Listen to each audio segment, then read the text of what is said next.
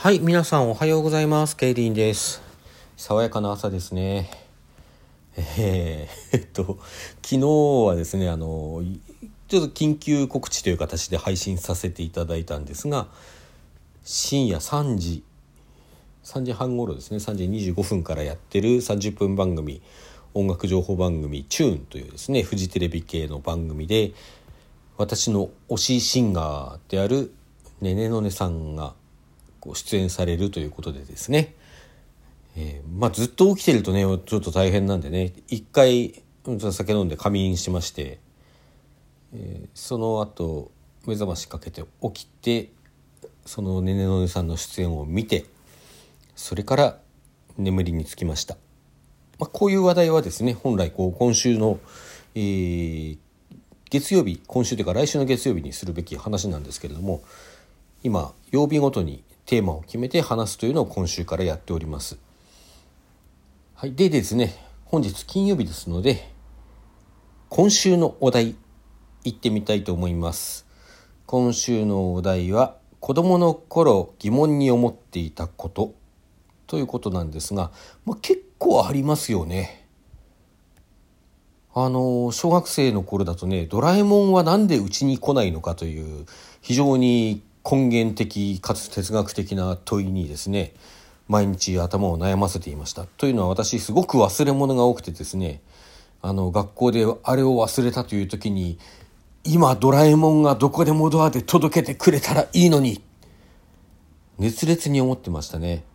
なんでうちのこう引き出し机の引き出しからはドラえもんが出てこないんだ真剣に考えましたそれからですね割となんかこう小難しいことでもねはっきりいつ頃からそういうこと考えてたか覚えてないんですよね。覚えてないんだけどもまあ子供の頃ということで間違いないだろうと思う中ではですね割とこう哲学的なというか疑問も抱いてました。本当にね そのドラえもんのこと哲学的って今言ったけどそうではなくてあの宇宙の果てがどうなってるんだろうとかね。宇宙の果てってさ、まあ、宇宙ってこの全全てが宇宙なわけじゃないですか。で宇宙の果てがないっていうのも想像ができないしね果てがあるとしてだけどその向こう側にあるものはじゃあそれ宇宙じゃなきゃ何なのっていうことに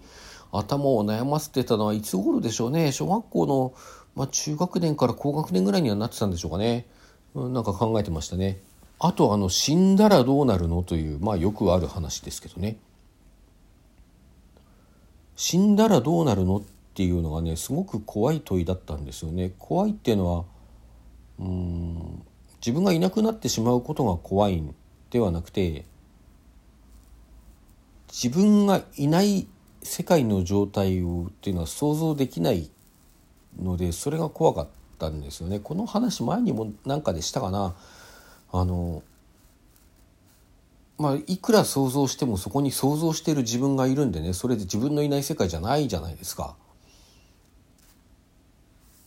だから自分のいない世界っていうのはもう原理的に全く想像できないんですよね。そのことが怖かった。すごい。うん。いくら考えても想像できないっていうね。それが怖かったですね。あとねあのよくこうまあなんていうか今は自分がその立場なわけなんですけど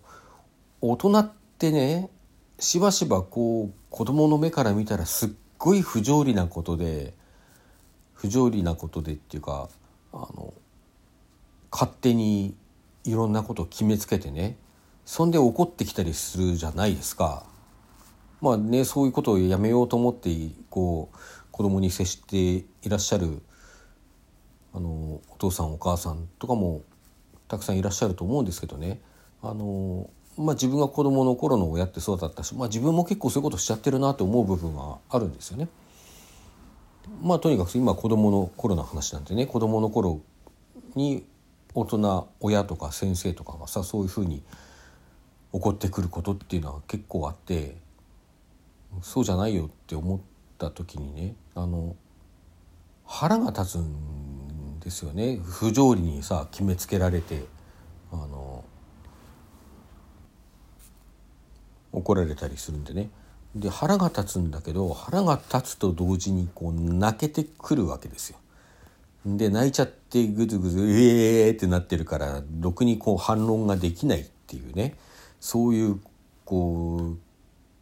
状態に追い込まれてしまって非常に悔しい思いをしたことが何度もあるんですね。でね自分で思ったんですよこれは悲しいんじゃない全然悲しいんじゃない腹が立ってるんだ。腹が立ってて泣けるんだ。なんで腹が立ってんのに泣けちゃうんだろうっていうことをねすあの結構もう悔しかったんでね。あの泣きながら思ってたんですよね。疑問だったんですね。そういう結論が出ないまま今や大人というかおっさんにまでなってしまったわけなんですけどね。先日ですね、まあ、私がたびたび言及しておりますあの牧村麻子さんのねあのラジオ番組「あなたのお耳の秘密基地」という番組のですねあの先日の放送の中で配信ですか配信の中で怒りと悲しみというのは元来同じものなんですよっていう話をねされていてはあってなんかその時のこう子供の時のさなんで怒ってんのに泣けちゃうんだっていうね悔しく思っていたことをはあって思い出してあの何ですか、まあ、50年じゃないけど4040年来ぐらいのねもうちょっとかな40年ちょっとぐらいの疑問が一瞬で氷解させられるというですねなんか体験をしたんですよね。すごいねびっくりびっくりしたっていうかそうだったのか！エウレーカーですよ。もうあのエウレーカーってご存知でしょうか？あのアルキメデスがねあの王冠の重さを王冠がこう金でできて純金かそれともこう中に鉛を仕込んで重く見せかけた偽物かというのを判断しろって言われてこう鑑定しろって言われてどうやったら鑑定できるんだろうって悩んであのお風呂の中でそう思いついて「エウレイカ分かったぞ!」って叫んで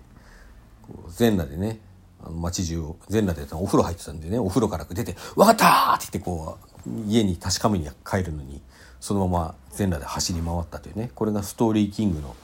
走りであると言われておりますけどねまあ、割とそういう気持ちですよだからもう全裸で踊り狂いたいぐらいの気持ち言い換え、まあ、全裸で街中を走り回りたいような気持ち？いやそれはそんなことはないですけど。してないですかね。そんなことしてないですけどね。うん割とそれぐらいの衝撃があったんですよね。あのまあ要するに防衛反応であると。こう防衛反応というか何か困難な状況に陥った時に自分に対してこう困難というか危険や困難が降りかかってきた時にそれに対してこう身を潜めてじっとこう防御の体制に入るのが悲しみという感情でありこう攻めに行くその困難を打ち倒しに行くっていう反応が怒りであるというような話をされていたと思うんですけどね。まあ結構、うん、だから同じこう困難に対する人間の反応という意味では同じであるっていうことだったんですけど、まあ、相当ですね目から鱗ですよもう鱗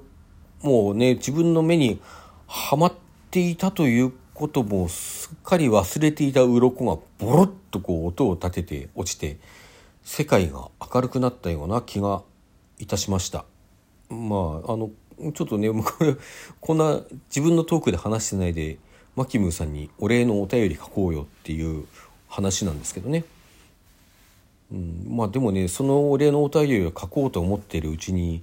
昨日マキムーさんがなんか超ド級のあの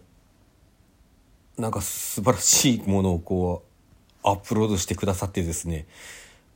ちょっとそれを言う機会を逃してしまったなって思ってまあ別にね後からでも構わないんでそのうちお便り書こうとは思いますけどね。はい。まあそんなこんなでやっぱ子どもの頃いろんなことを疑問に思ってましたよね多分忘れてることもいっぱいあると思います。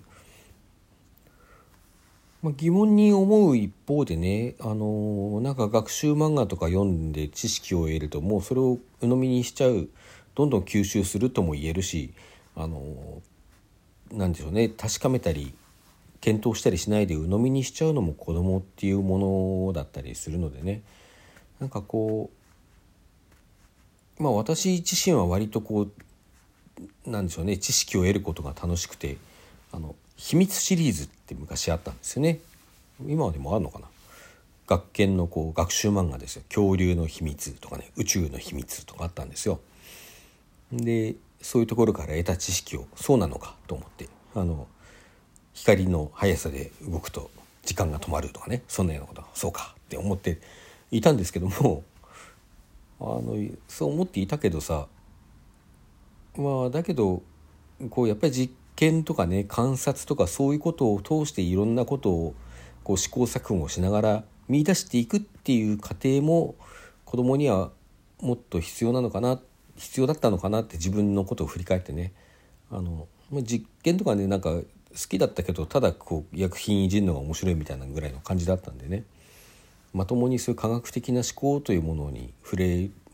そういうことを理解するようになったのはだいぶ年がいってからだったのでね。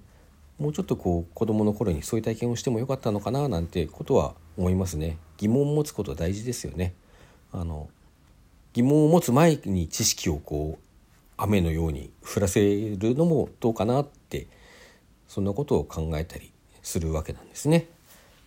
はいそれではそろそろお時間となりますので今日はこの辺にしていきたいと思います。それでは皆さんさようなら良い一日をお過ごしください。